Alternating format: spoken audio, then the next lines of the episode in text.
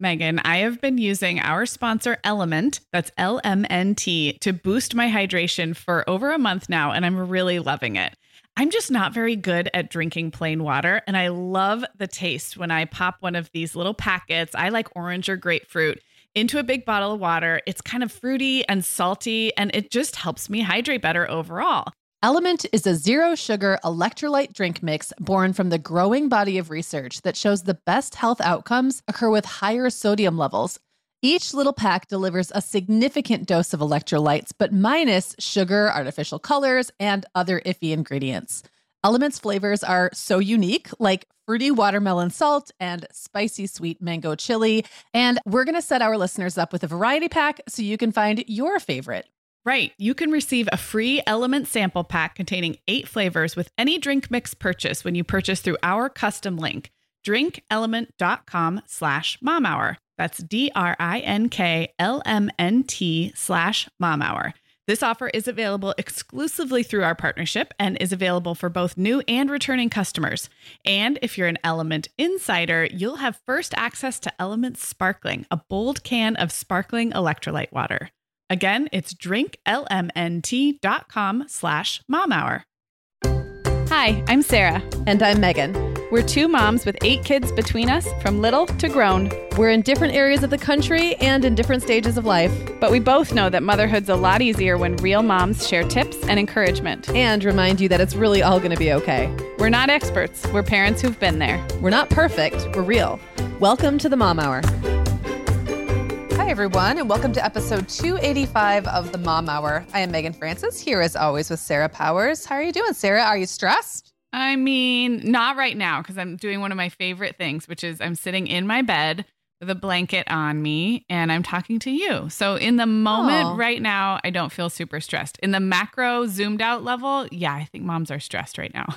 We sure are. You know, we've been talking, I feel like we've kind of hit on this a few times in topics lately. Like we did the two episodes about how COVID is complicating everything. yeah. We've had some really heavy conversations in our Facebook group. And I think what really all signs are pointing to is that moms are bearing the brunt of emotional labor and mental load. And it's it's kind of leading to burnout. And um and we kind of had two episodes where really all we did was say it's a lot over A and lot. over. Like we just laid out all the problems and kind of sympathized and commiserated. And I think that has value. But I think we wanted to come back here and and delve a little bit more into what's going on and why it feels so heavy, and then actually offer some maybe help. I yeah.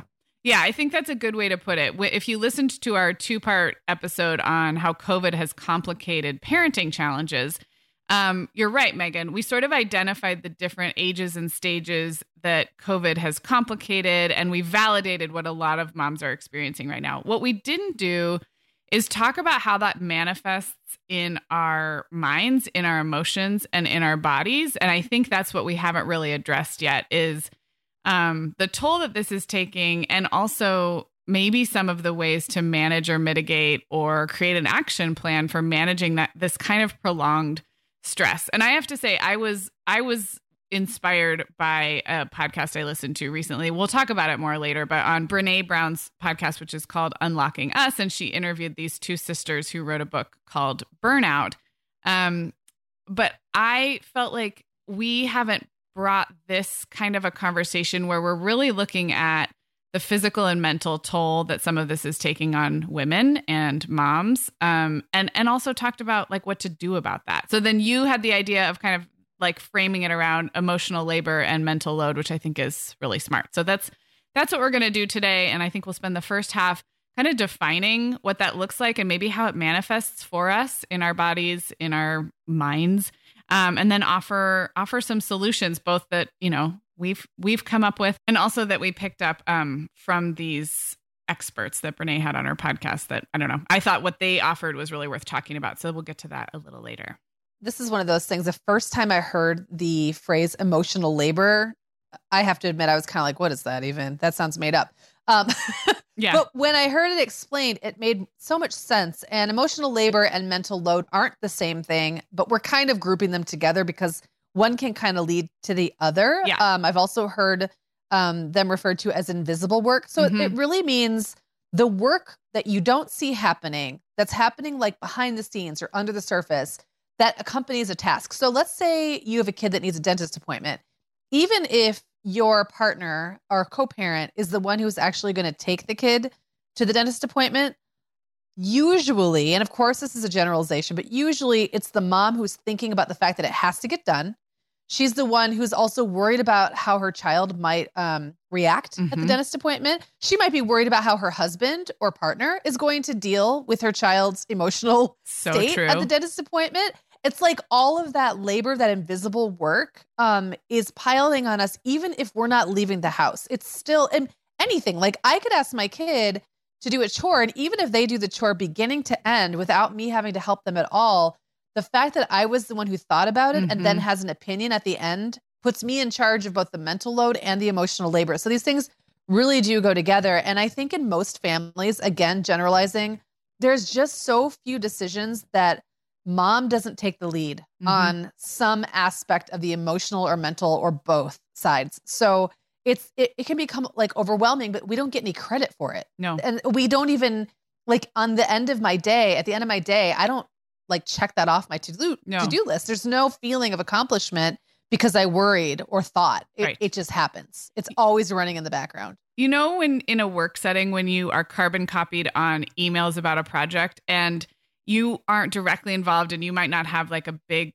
you know a big task to contribute but you're aware of all the back and forth at every step and you're kind of picking up on the the various things happening and it starts to feel after a while like it's clogging up your inbox i feel like mom's mental load and emotional labor is like we're cc'd on life like we're cc'd yeah. on all of the things that happen yes. inside and outside our house and our inboxes are full some of those I love things it. We, are CC'd on life. Yeah, some of those things we we may need to jump in on the email chain. We may need to solve a problem. Right. Many of the times it's just humming in the background because yeah. we are we are you know tangentially involved in everything. And and i love that distinction between mental load and emotional labor. We are grouping them together today but i'll link to this article i found from the new york times and i loved this definition. So it says the term emotional labor refers to the invisible and often undervalued work involved in keeping other people comfortable and happy. Is that not mm. like mom's mom. job? Right? Like that yes, is mom. I know so mental yeah. load is the is the remembering to remind your husband to take the kid to the dentist or whatever the thing is. Emotional labor, they use the example of a flight attendant on on a flight because those used to be things we used to go on airplanes um, who of course has they have their tasks that they have to do but they also are kind of in charge of the emotional tenor of the passenger experience. They're supposed to smile. They're supposed to keep everyone calm if it's stressful. They have to manage emotions if there are delays or concerns. And so that is emotional labor. And I feel like in times of COVID, when emotions mm. are running that much higher, that even if your tasks and activities haven't um, ratcheted up. I'm thinking about you, Meagan, and the way you're copied on all your kids' school emails, but they don't even tell you what teacher they're talking about or what right. kid they're talking about. So you just it's get just like general. It's just general. It's like I'm being BCC'd, really. Yeah. I can, there's nothing I can even do. I'm yeah. just being BCC'd on life right yeah. now. Yeah. Yeah. But, yeah. um, but yeah, so I think in times like this where our emotions are running high, um, that emotional labor of almost feeling like we're responsible for the happiness level in our homes or yes. the calmness level.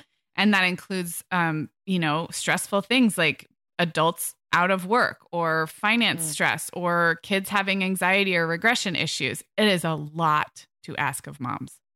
It it is, and even in normal times, it would be it. It always exists, and we always are taking that role.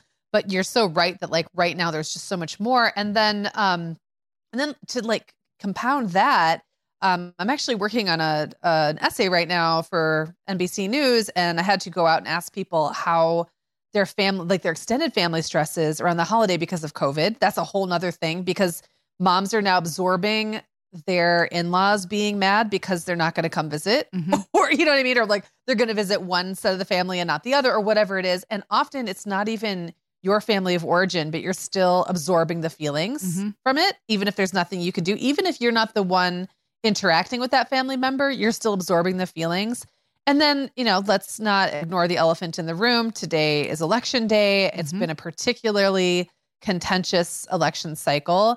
And I feel like getting on social media right now is just one big emotion absorption. Like Mhm. I'm actually kind of went off for the better part of the last month because I felt like a sponge and I was just sucking up so much outrage and anger all day long and it was really affecting me. And that can turn into labor that no one's even asking me to do that labor, Right. but I'm doing it anyway. You're showing up for you're showing up emotionally and nobody even asked you to. That's such a good point. and, it's no like one even knows I'm doing it. our bodies don't know the difference almost. Like our Yes. bodies, I've heard that um explained with regard to social media before. Like we're our our systems aren't smart enough to know that like this woman who tragically lost her child that I've never met is not the same as that happening in my own close friend circle. Like the stress Right. response is pretty similar. And so when we are on social media a lot, you are literally like in the stress cesspool, even for things that you have no control over and don't even need to be necessarily participating in. It's just all Yeah. the same. Yeah. It is, and there's just too many people. And um, there's been a lot of research done about empathy fatigue, which I won't get into too much because I don't really understand exactly where the where the fatigue starts. Um, but I think we can all agree that we have, but we have it. We have empathy fatigue. We have outrage fatigue.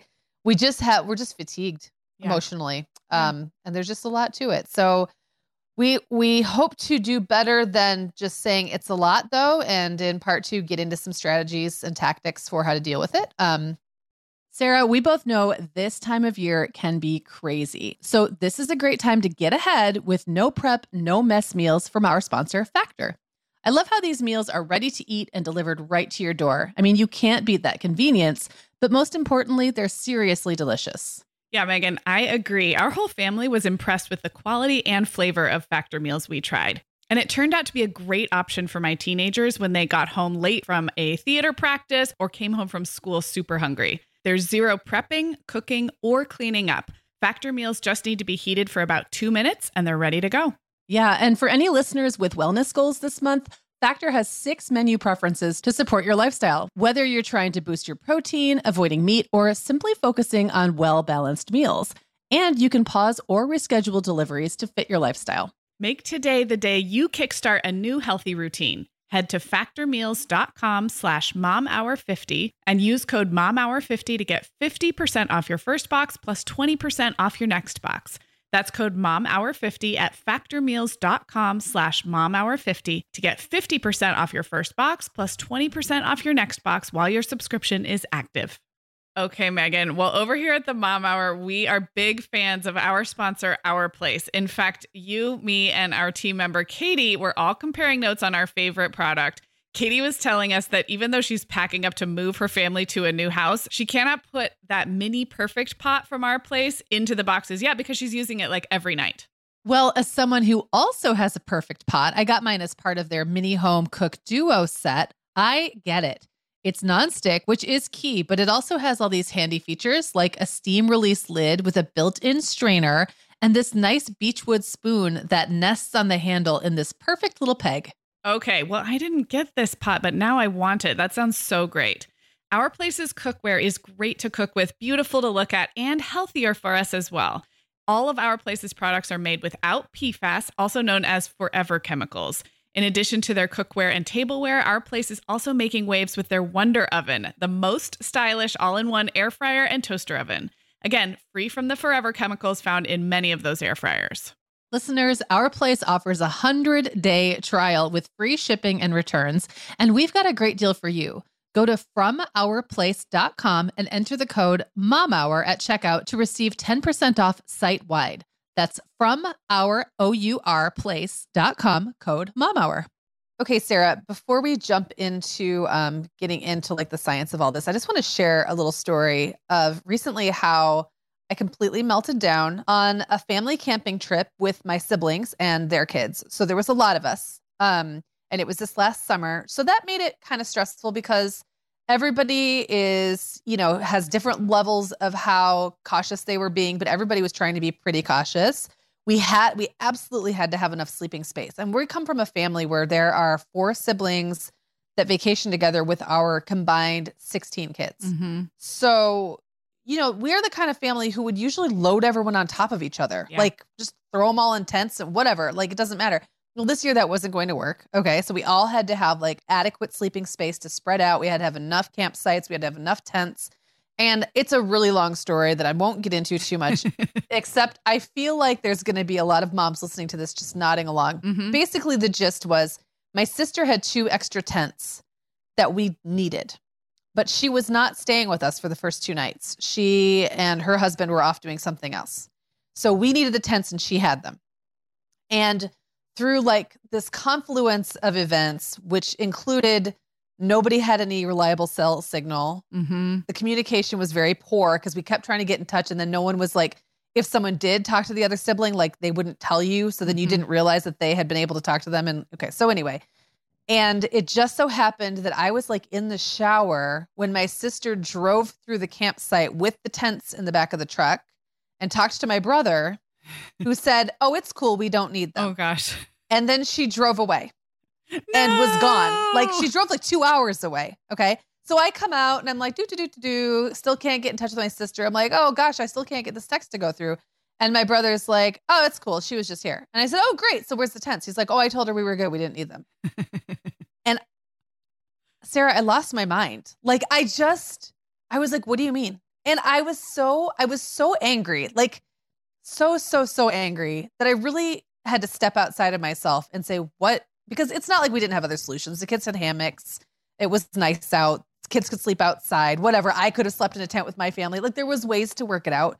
The anger level I experienced, like Mhm. I couldn't, I couldn't get over it. I'm in the Mhm. beautiful, you know, upper Michigan enjoying this great time.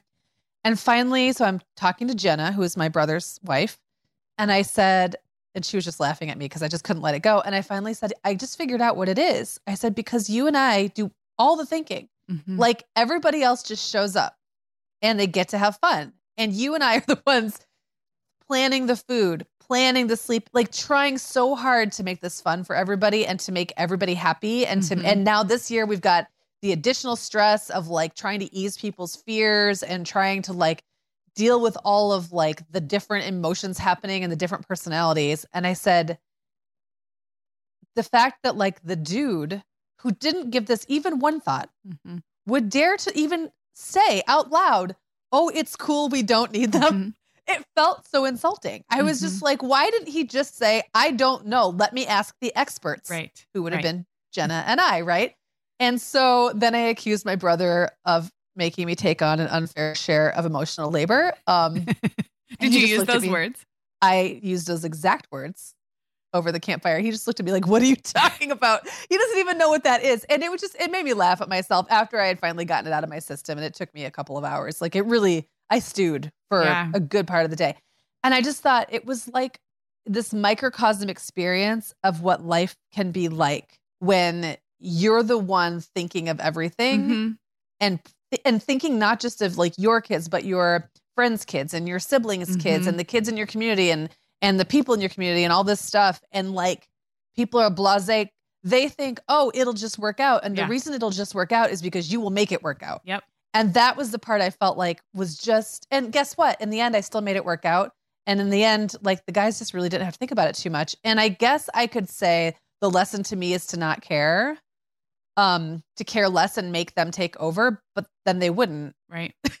so I still would have been stuck. So I guess I just wanted to share that story because I'm a pretty laid back person. I am not someone who gets overly mad about like travel details not working out. I'm very go with the flow. But when there's that many emotions to manage and something so simple goes awry, I like can't, I just couldn't deal with it. Yeah. It really made me feel crazy. So Well, sharing that because I bet everyone has a story like that. I love that you shared it. I think um, anytime we share a story of our own personal meltdowns, and we have many times on this show, um, we always get really nice emails. like we, I don't know if Yeah. people just feel sorry for Yeah. us, or or if or if sharing a story of like when you really weren't at your best, like you really lost it, is just. Right. I think it's some of all of you listening. It's some of your favorite things. So um, I'm glad that I'm glad that you did it, Meagan. Um, Well, I think what we're experiencing now, seven or eight months into COVID, is that this has always been a thing for many moms, and we're generalizing here, but many, many parents and many working parents and many busy parents have felt this kind of drip, drip, drip, death by a thousand cuts all of the school details, all the pickup and the drop off details. I think what's different now is our surge capacity is depleted, like we've talked about in past episodes. We have less patience to draw on. We have less creativity and less flexibility and less like mojo for life. Um, I was just going to share that we, um, our mornings are just not working right now. And mornings have never been a super pain point. You guys all know listening, my kids wake up early. I wake up early. It's not that hard for me to get kids out to out the door in the morning, but it has been hard since the kids have um, been back in school in person. And first, my younger two went back, and now my middle schooler's back. And I can't put my finger on exactly why it doesn't feel like it's clicking yet. But one of the things that I think is going on is, like you said, I'm the only one who knows all the things. And that includes my partner, but also my kids who are older now. I'm the one with all of the information, and there's so many more details. We have to, leave. I have three different drop offs because COVID has made drop offs staggered. They have to remember a mask. They have to, like, every, each little detail that COVID has added combined with our our fatigue like you said um, it just makes coping that much harder. So, um, yeah, I, I mean, I, I, where do we go from here? Yeah, I think you're right. It's it's that our surge capacity is low. There are more details, but also the mental and the ante has been upped because if we screw it up, we're not just making our kids momentarily uncomfortable. We could infect somebody. Like yeah. the fact that that, you know, or we could really make someone mad like if we're talking like the political um, spectrum or whatever's going on right now, like saying the wrong thing could have a very deleterious effect. Like it's just, it's very, everything feels very, very fraught. Um, and I think we do feel that in our bodies. Like, and we know that we do, and we'll get into that in a second. Um, but really what it does, and what we're going to talk about with the the podcast that you, the Brene Brown podcast episode that you mentioned, is really what the stress cycle mm-hmm. is. And I had never like really, I mean, I've heard of the stress cycle, but I had never made the connection between dealing with stressors, meaning having to go all the way through the cycle. I think mm-hmm. a lot mm-hmm. of us try to circumvent it. We try mm-hmm. to go, okay, I'm starting to get stressed out. How can I not be stressed? Mm-hmm. I have to cut this off.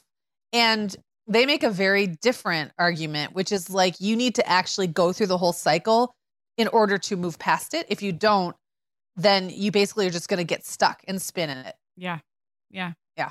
Do you feel like um, on the emotional side, I'm thinking about this term emotional labor and and the invisible work required in keeping other people comfortable and happy. I have noticed for myself that I am more protective of my kids' uh, happiness. I guess is the right word. Mm-hmm. Mental mental health, mental stability than I was before COVID, and so I find myself jumping through hoops a bit more to what's the new term in parenting? Snowplow parenting or like not helicopter yeah. in and save the day but but try to ensure that they don't they themselves aren't feeling additional stressors. But guess what? Like the the net amount of stressors are still there. I've just decided to absorb a few more of them. For example like my middle schooler not wanting to be 5 minutes late in the morning I, in past times, might have said, you know what, this is just the time that I can drop you off. You're not truly late to class. You're just a little later than you'd like to be, blah, blah, blah, suck it up.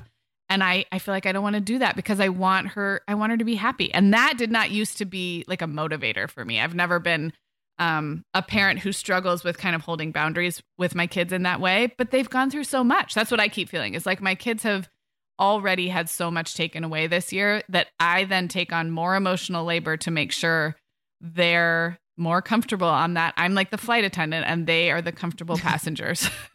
you know, you know what's funny about that, Sarah? I would usually be the the mom who really likes to make my kids happy. I have had almost the opposite mm, interesting reaction to where I find myself getting really annoyed with them when I feel like like I want to say, yeah, everyone's suffering. Right. Like, fuck up, like suck it up, buttercup. And I have actually seen arguments play out online about whether our kids have actually sacrificed much or not. Like I literally mm. saw this play out the other day where someone was like, "Stop talking about how much our kids have lost. If we don't if we keep using that language, then they won't learn resilience. And they, you know, from a global perspective, they really haven't had it that hard. Right. And then literally like one post later, someone was making the exact opposite argument. And then I got emotionally involved in their argument. It was like like the emotional like um like energy it took for me to care about what these adults I barely know have to say about the way I should interact with my kids was getting in the way of me interacting with my kids the way I wanted to. It was very strange. And I that's what I think that you know, an abundance of opinions that will always I will always hit my tipping point where I can't handle it anymore. Too many opinions just will like blow my brain up because I want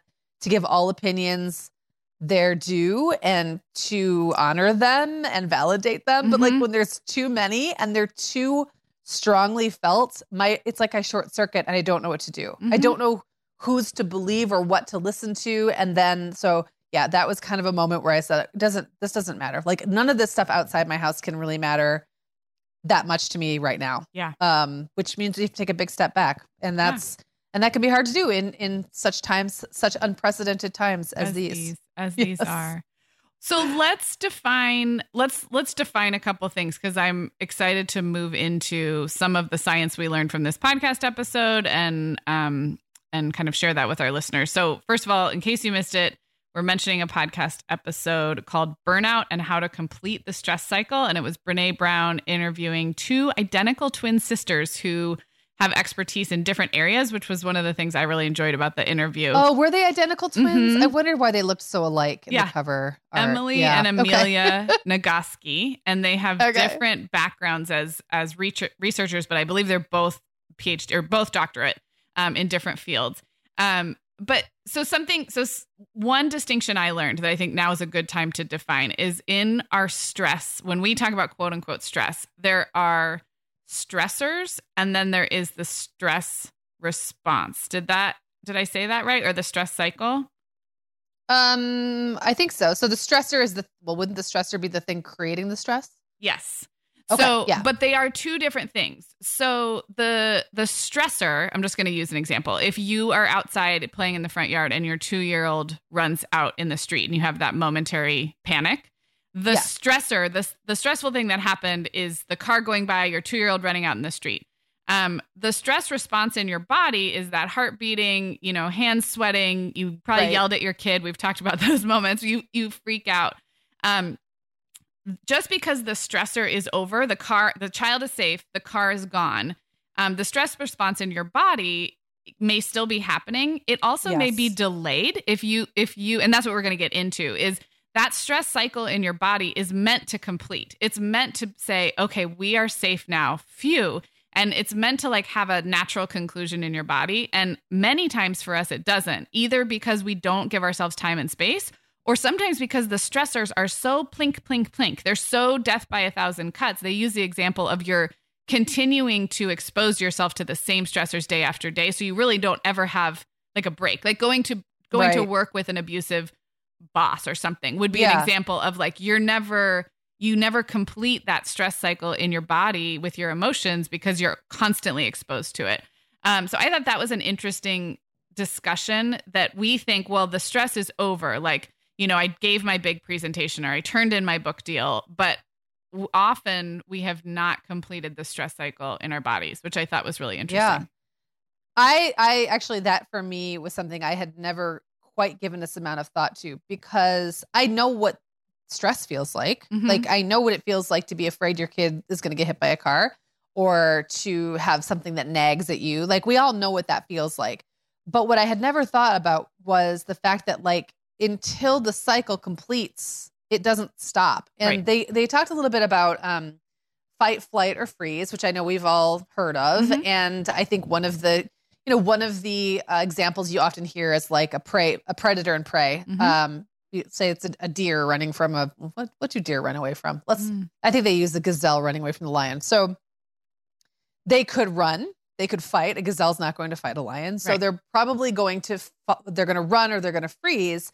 And and the the thing I thought was so interesting is that they were saying um, we have this very like Americanized um, that we idealize the fight, mm-hmm. like the turning around and, and, taking it head on and dealing with it. Mm-hmm. And we kind of tend to like see fly like fleeing or freezing as somehow less than. But their point was like these are all like morally neutral. Yes, none of them. Equal. The, yeah, one equal. is not better than the other. They're just different right. responses. They're just different responses. And the thing is, if say you chose to freeze, um, you may not like come back to life till the thread is gone, right? So Mhm. like a gazelle might lay down and pretend to be dead, and then when the lion goes away, the gazelle gets up and runs away, Mhm. right? But like if if you're in a situation where you freeze, how do you know the lion is gone? Like Yeah. what is the what is the equivalent to that?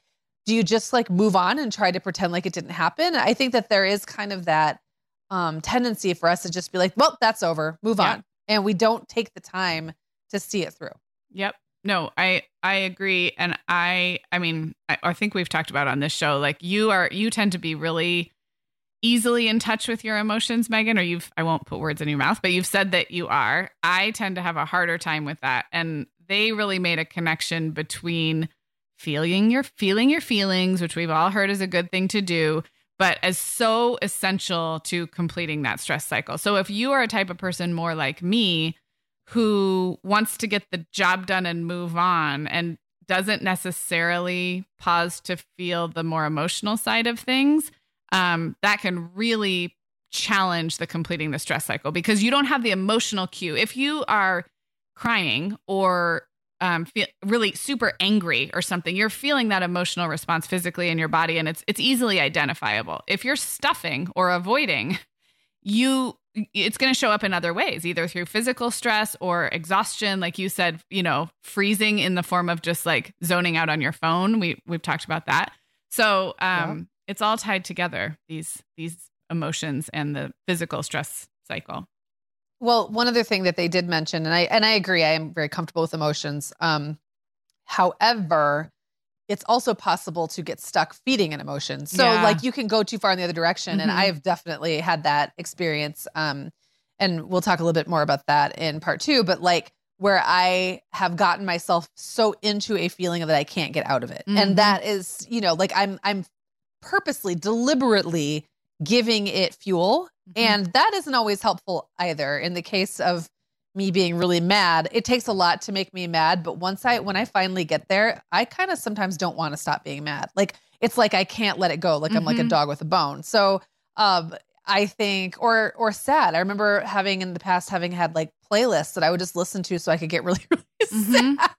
And sometimes that's really therapeutic and good. But if you don't want to be sad anymore, you have to complete the sadness. Like you have to Right. end it. You can't just keep feeding it. right. And so those are like those are I think two sides of the same same side or two sides of the same coin. I agree. So I want to tie these two ideas together before we go to our break. We've we've talked about emotional labor being the the invisible work to keep everyone else happy, basically. And we've talked about uh, stress cycle in our own bodies not having a chance to complete or resolve itself or come back to neutral, I guess. Um, when one goes up, when the emotional, when the amount of emotional labor that we're doing goes up, I would think that the ability to complete the stress cycle goes way down. Because if we're now also responsible for everybody else's feelings in the Mm. house and everybody else's equilibrium, Yeah. there is literally no moment of the day where our body says, "Oh, the tiger's gone." Like I can I can relax. I'm almost getting like emotional saying it out loud. Like there's Yeah. no there's no space for moms to and there's such a mind body connection here because I think a lot of at least I'm so cerebral. I think of these as thoughts and ideas in my head, but there's also the body to say like, "Oh, I can I can relax." Like in yoga when Yeah. they tell you to like relax your face and you're like, "Holy crap, I didn't even know my face was tense." And it is, you know, like Yeah. yeah. Well, and to your point about trying to make your kids happy, um, or trying to make other people happy, or just being surrounded by people all the time who have feelings, it might not even be your tiger. Like, you know what I mean? Yeah. Like it, we start to kind of take on other people's predators and not even be able to dif- distinguish. Like, is that my, is that my my lion or my toddler's lion? I don't know because I'm just around these small people all the time and I can't like I can't distinguish anymore which feelings are mine and which feelings I'm Mhm. absorbing from other people. Um, I think if you're an empath, that's particularly difficult. But even if you're not, and especially if you're not someone who's dealt with that, I feel like it would be harder. Like Mhm. if that wasn't something like if you'd always been pretty good at separating your feelings from the people's around you and making that distinction, but now you don't have the time to do that, or they're Mhm. around too much, or there's just too many feelings. Like there's the stew of feelings is just too thick, and you can't distinguish what you're feeling from what everybody else is, that almost feels like it could be really disoriented for mm-hmm. someone disorienting for someone who didn't usually deal with that. So it's very complicated. It is. Okay, Meagan, like many of our listeners, I'm sure I've been doing some spring cleaning in my closet lately, and it always feels so good to get rid of clothes I'm not wearing, things that don't fit or that aren't my style anymore. But you know what I realized? All of my Vionic shoes are always in the keep pile. They just tick all the boxes. They're cute, comfy, high quality, they last forever, and I love growing my Vionic collection, especially with the latest styles from their Vionic Vitals collection. The Vionic Vitals collection offers daily wear styles designed for elegance, comfort, and versatility. We both love the Uptown loafer, which collapses flat, so it's perfect for travel. The Chardonnay heeled sandal, which I know you love, Sarah. The Walk 23 classic sneaker, which our team member Katie gets compliments on all the time. And the Willa slip on flat, one of my favorites, which comes in 12 colors for any outfit. Yeah, I need to uh, get the Willa slip on flat. That's next on my list. Well, listeners, if you're ready to try the shoes we're always raving about, use code the Mom Hour 15 at checkout for 15% off your entire order at vionicshoes.com when you log into your account. That's one time use only. Vionic Shoes, wearable well being for your feet. Sarah, our sponsor, Hiya Health, makes a kids' daily multivitamin that parents can feel great about giving their kids because they have no added sugars or dyes. And our kids who have tried Hiya vitamins have loved them which is important, right? Because what good is a bottle of vitamins that your kid won't take? Hiya was founded by two dads who didn't like the ingredients label on some of the popular children's vitamins they were seeing on store shelves, so they got to work developing a formula that would help fill the most common nutrient gaps in modern kids' diets. Hiya's chewable kids vitamin is made with a blend of 12 organic fruits and vegetables and then supercharged with 15 essential vitamins and minerals. They're also vegan, dairy free, allergy free, gelatin free, and nut free. Hiya manufactures their vitamins right here in the USA with globally sourced ingredients, and then they ship their chewable vitamins directly to your door on a pediatrician recommended schedule. We've worked out a special deal with Hiya for their best selling children's vitamin. You're going to get 50% off your first order. To claim this deal, go to hiyahealth.com slash momhour. This deal is not available on their regular website. Go to H-I-Y-A-H-E-A-L-T-H dot com slash mom hour and get your kids the full body nourishment they need to grow into healthy adults. All right. So we're going to jump into some tips and obviously we will link up that podcast episode so you can go listen to the whole thing. I really do recommend it cuz we're we're just pulling some of the things that stood out to us. Um, but basically the the goal that both you and I took away Meagan from listening to the interview was that we want to finish the feeling, whatever the feeling, the emotion, the stress rep- response was. We want to allow it to fully complete. And I kind of mentioned that earlier when I talked about, you know, feel the feels, feeling the feeling. Yeah. Um, being able yep. to identify that you're even having an emotion, which I know that sounds yeah. silly, but sometimes for people like me, that is the first challenge and also to not to run away not to stuff it down and not to beat yourself up for having the feeling so that's kind of the goal i guess and then what what we'll talk about. and then about. if you're like me allow yourself to end it well right allow yourself to move past it because and not get stuck in it uh, which yeah. can also be a challenge on the other end of the spectrum yeah no that's a really good point so so that's kind of the goal and if we are able to do that then we're the, then we're not running around with our stress hormones and our stress level at this at this humming level but we're kind of each stressor is allowing itself to complete and then we're ready ready for the next one 2020 um, so they offered a few different proven strategies for kind of finishing the feeling do you want to throw one out and we'll just banter about it yeah um, well the one that i think you know stood out to me the most um, just because of all the yoga that i've been doing for the last couple years was was breathing yeah um and i I, love that they said, you know, you don't have to meditate. Mm-hmm. You don't have to do a mindfulness exercise. Those are great but literally just breathing. Like mm-hmm. there is research that shows if you just complete your breaths, you know, if you tune in, think about your breath, make sure you're breathing all the way in and all the way out. A lot of us hold our breath mm-hmm. or like the the length in and the length out aren't the same and I think it can be a really interesting exercise to just count. You know, like mm-hmm. take a minute to just count uh, to 5 on the in and count to 5 on the out and um, what I have loved about doing breathing exercises in yoga is that it shows me where I tend to catch my breath. Like, where is it that I'm trying to like double breathe in? Mm-hmm. Or is it that I try to breathe, you know, out and I don't complete the out breath? Like I think that we all have our own little um idiosyncrasies when we breathe. Sarah, I think you're a double intake breather.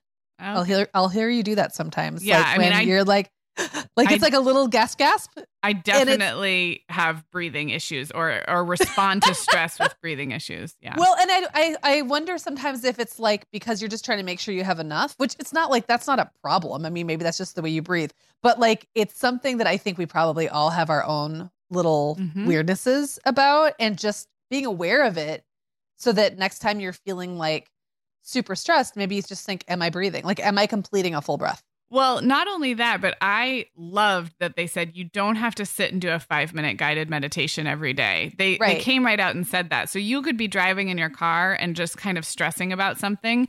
And if you decide to intentionally breathe in and out for a few minutes while you're driving, you don't have to do it by a method. You don't have to have a Nope. chime going. You can just you don't have it's not even meditation. It's just focusing on your You're breathing literally just breathing. and that that I is oh, effective. Well, just that it that it has an actual like physiological effect, even if it's not some big meditation practice. That was really helpful for me to hear too. Yeah. And I think that that breathing, um, and they didn't mention this, but like I think that there's that mind body connection that can also um, be tied to muscle clenching. Mm-hmm. And it just made me think of a couple yoga classes ago that I was at. Um, the the teacher was had us do this uh, this exercise where she had us breathe really slowly and then relax our faces. So she's like, just relax your whole body and breathe really slowly. And then she's like, try to make yourself angry, but don't breathe faster and don't tense anything up. Oh, interesting. And she said, you know, the person I can't remember who the um, who the expert was that she borrowed this from, but she said he says it's impossible. Mm. And I have to tell you, when I was concentrating only on breathing and not tensing anything up, I couldn't even think of anything to make me angry. Like it was so much work just to br- like just to breathe and think about breathing and to like relax everything that I thought how it was almost like I thought how would I get angry right now? Like if I really wanted to reflect on something that would make me angry, I would have to start breathing faster or something would have to tense for me to even get there. Mhm. So it's not gonna, you know, you want to feel your feelings and you don't want to like trick yourself out of feeling. But sometimes it's nice to like short circuit something a little bit, like Mhm. just to hit the reset button. So Yeah. yeah, just just breathing, just like taking your shoulders down from around your ears. Right. Um, relaxing your hands. Like Mhm. I clench my hands into Mhm. fists a lot and don't realize I'm doing it. I sometimes even clench my toes. Yeah. So there's just a lot of things physically happening with us Yeah. that we can we can relax and choose to focus on and can help help that Right. know, complete. And that's a great example of you may think that that you really aren't having an emotional reaction anymore. You can feel like, okay, I'm done with that silly comment that I read on Facebook. I don't feel angry about it anymore, but your body doesn't know that yet. So that's a great way to like bring your body to the place where you are emotionally, mentally. Um, so speaking of physical, I want to talk about physical activity because I loved that they acknowledged, and I don't remember which sister, but one sister said that she is one of the people who has a true um is it cortisol like a true cortisol like um like Like an endorphin. endorphin thank you like yes. um You don't want the cortisol. You do want the endorphin. thank you a true endorphin almost euphoric response to um strenuous exercise like a like a cardio run and the other sister was like i don't have that at all and i was so glad she said that because i don't either i wish i had the thing where strenuous exercise put me in a better mood um, and I know people for whom it is, it's like A plus B equals C. It's it's a, such an easy connection for them to make that they just make it a non-negotiable part of their self-care routine. For me, that would be more like sleep. Sleep would be something where it's like it is a guaranteed way to make me feel better is to get a good night's sleep. But I don't feel that way about exercise. So I love that they acknowledge that not all of these is necessarily going to be the ticket for all of us, but maybe you find the one or two or three that do work for you. So I don't I don't know about you if you feel that endorphin um, or that stress release when you exercise, Meagan. I have never had the high. Yeah. I've been waiting and it never has happened. So we're the same. Um, yeah, I here, but here's another distinction I would make. I think there's a lot of value in moving, Yeah. even if you never get that. But Mhm. if you move hoping for it and it doesn't come, it can be very demoralizing. And so you know that I was I was actually running for like Yeah. most of the summer, um, like the whole last half of the summer, well into the fall. Then I had a weird, like I kind of didn't feel great two weeks ago, and I had like some weird joint pain, which is gone now, but like it kind of took me off of Mhm. my took me off of my game. And I really thought about it, and it was like I enjoyed the fact that like I did something I hadn't done before. I tried running; it wasn't as bad as I thought it would be. I, I made progress pretty fast. Like there were all these things I liked about the accomplishment of being able to suddenly be able to run, you know, more than a mile without feeling like I'm going to die. Like that felt good. The running part never felt good. Yeah. I never cared for it, and it's not the same as going to a yoga class where I feel like I'm dancing or Mhm. like um where the way I'm moving my body feels very satisfying in a completely different way than my feet hitting the pavement. And Mhm. I kind of just had to realize like and it's not to say I'll never take up running again. Maybe I will. Maybe I'll just go out and run on a lark just cuz. But like running isn't going to turn into something I love. Mhm. And that's like totally okay because the mental energy it took for me to just keep putting one foot in front of the other kind of took away some of the joy of exercise. Like when Mm. I go out for a walk, I like to look around. I like to like listen to the birds. I like to kind of zone out and I was not able to do that when I was running. I Mhm. really was thinking about my pace and like my breathing like the whole time, which maybe I would have eventually gotten over, but why? Yeah.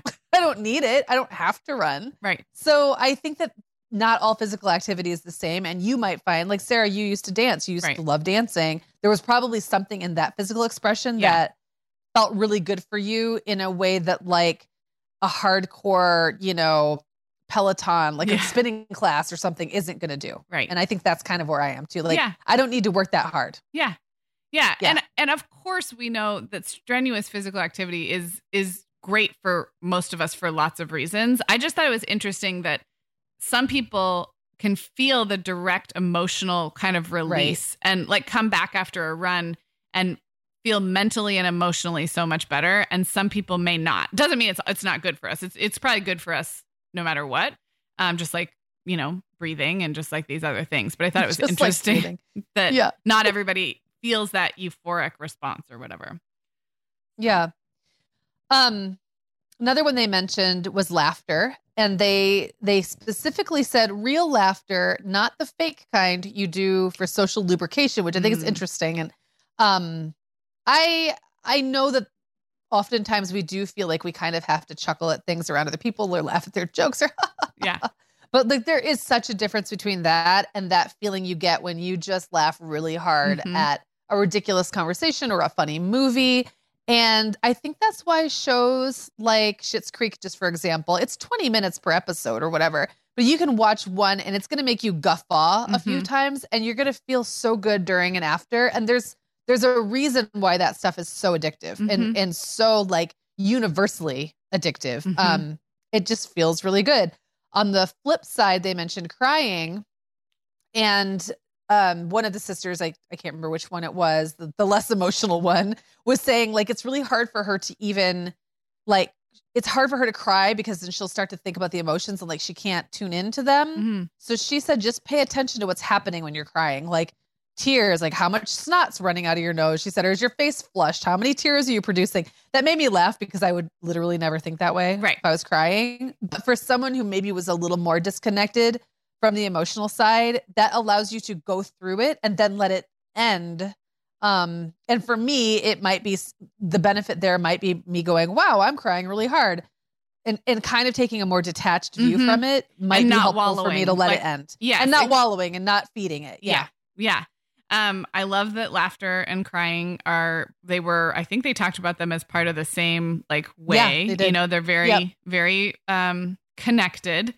Um, I was just thinking before we recorded this episode, we were recording some of our wonderful sponsor spots, and we have some of the biggest laughs when we're messing up and we're like behind the scenes and we're trying to get our act together with our, you know, outline. And it is a physical. I was just thinking about like when was the last time I laughed really hard, and it was like an hour ago. We're in a recording Right. session, we and you, recording ads. you and I. It's not always like it's not always the podcast that people hear, but we almost always have a point where like I'm literally crying laughing like my like I'm my Yeah. stomach is going so that makes that makes this job very fun and a It good does. And then it makes, doesn't it feel like it makes you go into the episode? We usually do the ads before, just a little Yeah. behind the scenes. We usually record ads first to kind of warm up.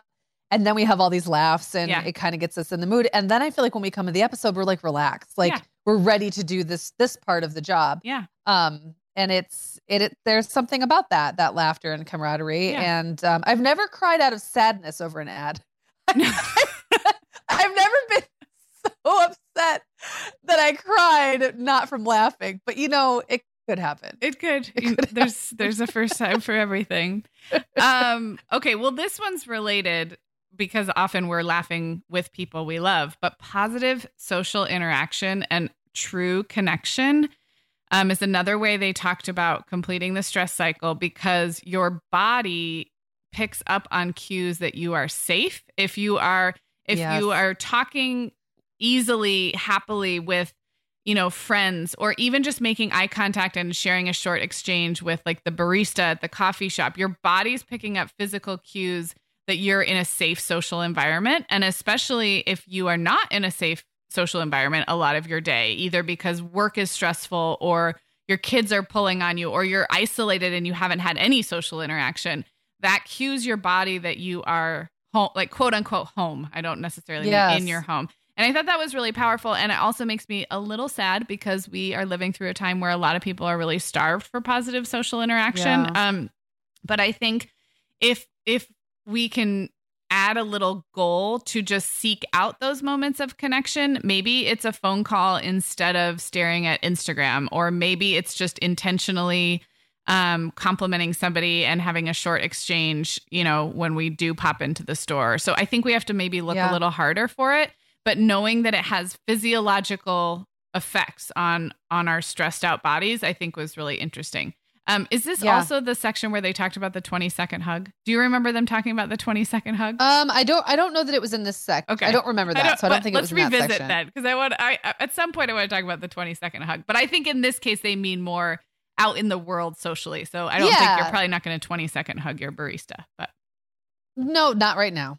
not right now. But they, you know, uh, I did think that I liked that they took the pressure off by saying it really could just be a, a quick exchange with someone who's pleasant and like it's just like a, it's just a quick exchange with another human Mhm. that makes you feel human. And I think um right now it's hard to get those in person interactions. A lot of people aren't really leaving their houses um even. So it's like how do you how do you do that? And one thing that made me um, that I just thought of when you were saying it's you know so much better than scrolling Instagram. I think the problem with something like scrolling Instagram is it's one sided. Like one Mhm. person is broadcasting and you are consuming. It's not really an interaction. And there's a difference between even that and the way I feel when I send a text, like Yeah. a funny text to someone I really know and love or, you know, I'm friends with. I will have a big smile on my face because they sent me something that I thought was funny in a Mhm. text and it was meant just for me. Mhm. It wasn't broadcast out to the world. That was like an interaction just for me. And it's it it is that safe, special connectedness, like I belong feeling yes, that I just don't think you can get from social media. Like Right. no matter how good it is, um, you know, no matter how small someone's following is, they're not putting something on Instagram literally just for you. no, agreed. And I would So- also say that we can we can attempt to achieve some of this in our own homes because remember we've talked I, I don't remember uh, how many episodes ago about the kind of checking out mentally even when your family's all around you especially in these Yeah. covid times where we are in the same house as people but that doesn't mean we're connected so i think um, with a little intentionality we can also have some of these positive interactions right with our own family and our own kids and Yeah. maybe it's just putting the phone away for a little bit or making more eye contact or shaking up the routine so that you're going for a walk in the middle of the day when your you know spouse is also on a lunch break or you know Yeah. I don't know. I hate that it I hate that it kind of sounds like a to-do list item because now we have more emotional labor. But if we know that it is good for ourselves Yeah. and our bodies, then maybe worth a shot. And nobody likes the way they feel. Like I was just thinking the other day about how many times lately my kids have said to me, "Mom, you already asked me that," because Mm, I have now these things, you know, they're kind of coming in and out while I'm doing my thing. And I have this like list of questions I rattle off and I Mhm. know that I'm doing it. And um I'm, I'm like momming the conversation. You know what I mean? Mhm. Like, hey, what's going on with you? What have you got planned this afternoon? How is school going? Like I have all these questions that I ask and I will repeat myself. Mhm. And my kids have called me out on it. And it didn't used to be this bad. I think it's because we all used to go away and then had things to talk about when we came Mhm. all back together. But now none of it, none of us really have that much to talk about Yeah. I know what they're up to. I can Mhm. see it. They're like literally right in front of me. So it's like, you know, I I think that there's something no one likes that feeling. So I think there's really something to even if it, you kind of got to pencil it in and put it on the schedule just to have that connection. I think that the benefits are probably worth Mm-hmm. Yeah. weighing this. Agreed. So the last one was um, creative expression. And we all know what that is. It's whether that's like, you know, um, painting or singing or writing or um, Cooking. knitting, cooking. Yeah, there's a million ways that you can creatively express yourself. I loved, she said, uh, one of the sisters said, knit little booties made of your rage which made me laugh really hard. But like it is a way to pour yourself and into something that is outside of yourself. And I think that's very powerful. And then she also used one of my very favorite Carrie Fisher quotes, which is take your broken heart and make it into art. And I have to tell you, I have literally said that out loud to myself in the past when I've been like upset about something. I will repeat that. I think I saw Diane Keaton say it okay. like she was, it was some acceptance speech a few years ago, and it really just stuck with me because it it is a way to take what you're feeling and turn it into something. It not only completes the cycle, but it feels like you did a thing. mm-hmm. You know, it Mhm. feels productive. It feels um useful, Mm-hmm. and I think we like to feel that way. You know, Absolutely. I think a struggle for a lot of moms is we think maybe we used to be creative or we used Mm. to, you know, do this this extracurricular, this hobby, this leisure pastime and now uh, I think for a lot of moms if you haven't done it in a while, um, creative expression can be hard to find. Like, okay, I know it's Yeah. good for me. I want to do it, but where do I even start? Right. So it could be as simple as one of those adult coloring books. There's a reason they became super bestsellers. Um, I I learned from you, Meagan, to buy the super fine point sharpies to use in those adult coloring books, which Those I, the best, aren't they? I I don't know why it just felt like like wrong to color in a coloring book with sharpies because I think of sharpies as like for a totally different purpose, but the fine point, the re- ultra fine point sharpies work great for those coloring books, and they're very satisfying. So it could be something it's satisfying because the color is so vibrant and Yeah. like it. No it matter in what, the tiny other nice- spaces. Yes, and no matter what about those, um, no matter whether it's colored pencil or even crayon in those books, whatever you do looks amazing. like you almost can't not have it look amazing in the end. So that's what like it's so satisfying because you're using a million different colors and the the you know you're filling in these teeny spaces and at the end you look at it you're like wow I am so good. Yes. But Yes, agreed. um, I'm gonna make an argument for singing because there is a for singing in groups is probably gonna be one of the last things to come back in COVID times, and I know it's a huge Yes. part of your life, Meagan. Um, I am I am someone who gets serious physical enjoyment out of singing, but I have to look for it because I don't perform like you do. I just like to sing, and then if you have kids around and they are older and they tell you to stop singing and they've been doing school at home, like you may have to look for the shower opportunity to sing in the shower or go sing in the car. But if you haven't like belted something out to your favorite song in a while, I'm just going to recommend that. I think it fills like three of these five, uh, maybe all, maybe singing could fill all of these tips because it's good for your breathing. It's, Right. um, you could laugh at yourself while you're singing. I guess it's not I love it. positive social interaction. We'll have to wait for. no, it is. Well, you know what I think? Um, family karaoke machine. yeah. There is something about an in-home karaoke machine that will get your kids singing. Yeah. because there's like a microphone, and then maybe you could do it just to be goofy and make them laugh or cry Yeah. at you. Yeah. Yeah. um, making a playlist of so- at one point um, in a particularly when I was having a lot of trouble with stress and anxiety, I made a playlist of songs purely that I thought my voice sounded good while singing. Like they're not Okay. even like my favorite songs, but songs that I really, really love to sing. Um, and and if I was by myself in the house, I would just sing. So there you go. There's a vote for for singing. I love it. Well, it's time to wrap up. I do want to take some of these into my own stress management. I don't know how you feel about that, Meagan, but I I think I learned a lot from that podcast, and I'm glad we had a chance to share it with our listeners. Um, I think sometimes the first step is just like realizing, like, holy moly, my body is carrying a lot of stress right now. Well, that's what I think. Yeah, I I think it it's taking that leap from saying so much is happening. Why do I feel so bad? Yes. To saying, wow, this is why I feel so bad. So much is happening. right? Yes. Like, That's such then- a good way to put it. yeah. And then once you get there, then you can go, okay, now what do I do about it? And even if it's just one of these things, like Mhm. even if it's just breathing, like if you Mhm. just spend the next few days really, every time you start to feel really stressed, thinking about just slowing your breath down and paying attention to it, it, it will help. Mhm. Um, and then maybe you can add something on when you get, when you get the benefits from one, you can add on the next. Mhm. Um, cause this shouldn't feel like a chore or a to-do list. It should feel like the thing that feels good and makes you feel better. Mhm. So Absolutely. Um, well, we are having our virtual retreat coming up this Saturday. So if you are listening right when this episode drops, just to let you know, we are taking registrations for a couple more days. Um, and even if you just decide to do it at home and shut the door and ask for a few hours of peace and quiet within your own home, um, I think you could still get a lot out of it. A lot of the content is pre recorded and coming kind of pre packaged for you. So you could really do it kind of on your own time. Um, so wanted to mention that kind of a last call, probably just the next couple of days. And the it's the momhour.com slash virtual retreat, or just look for the link in the show notes and we'll make sure you know how to get there.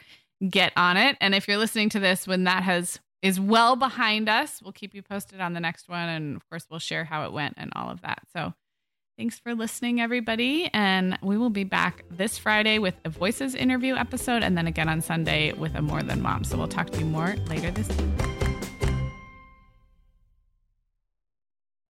Guess what, Meagan? Over 10,000 teens are already using our sponsor, Erika, to help them unplug. That is amazing. Erika, that's Erika with a K, is the social media health app for teens that gives them the tools to unplug whenever they need to for improved health, study focus, sleep, and daily balance. It's so cool how this works to hide distracting apps from your phone at the touch of a button, keeping them out of sight and out of mind without deleting your data. Yeah, you know, teens really get that social media comes with risks, including addiction, and Erika helps them build healthy habits and self regulation that will benefit them their whole lives. Tell your teens about Erika and save 20% on the Erika family plan with promo code The Mom Hour. Go to erika.app and search for plans. That's Erika with a K, E R I K A dot A P P, and use code The Mom Hour to save 20%. Hi everyone, Meagan here. Sarah and I would absolutely love it if you would hit pause right now, like right where you're listening, and leave the Mom Hour a rating and review. If our show has helped you feel a little more confident as a mom or a little less alone, this is one of the biggest ways you can thank us, and it really only takes about 30 seconds. If you're listening to Apple Podcasts, you can navigate to the Mom Hours show listing. So when you're in the episode you're listening to right now, click where it says the Mom Hour just above the play button and then scroll all the way to the bottom and you will see the ratings and reviews. We would love if you would leave us one as well. Thank you so much for listening.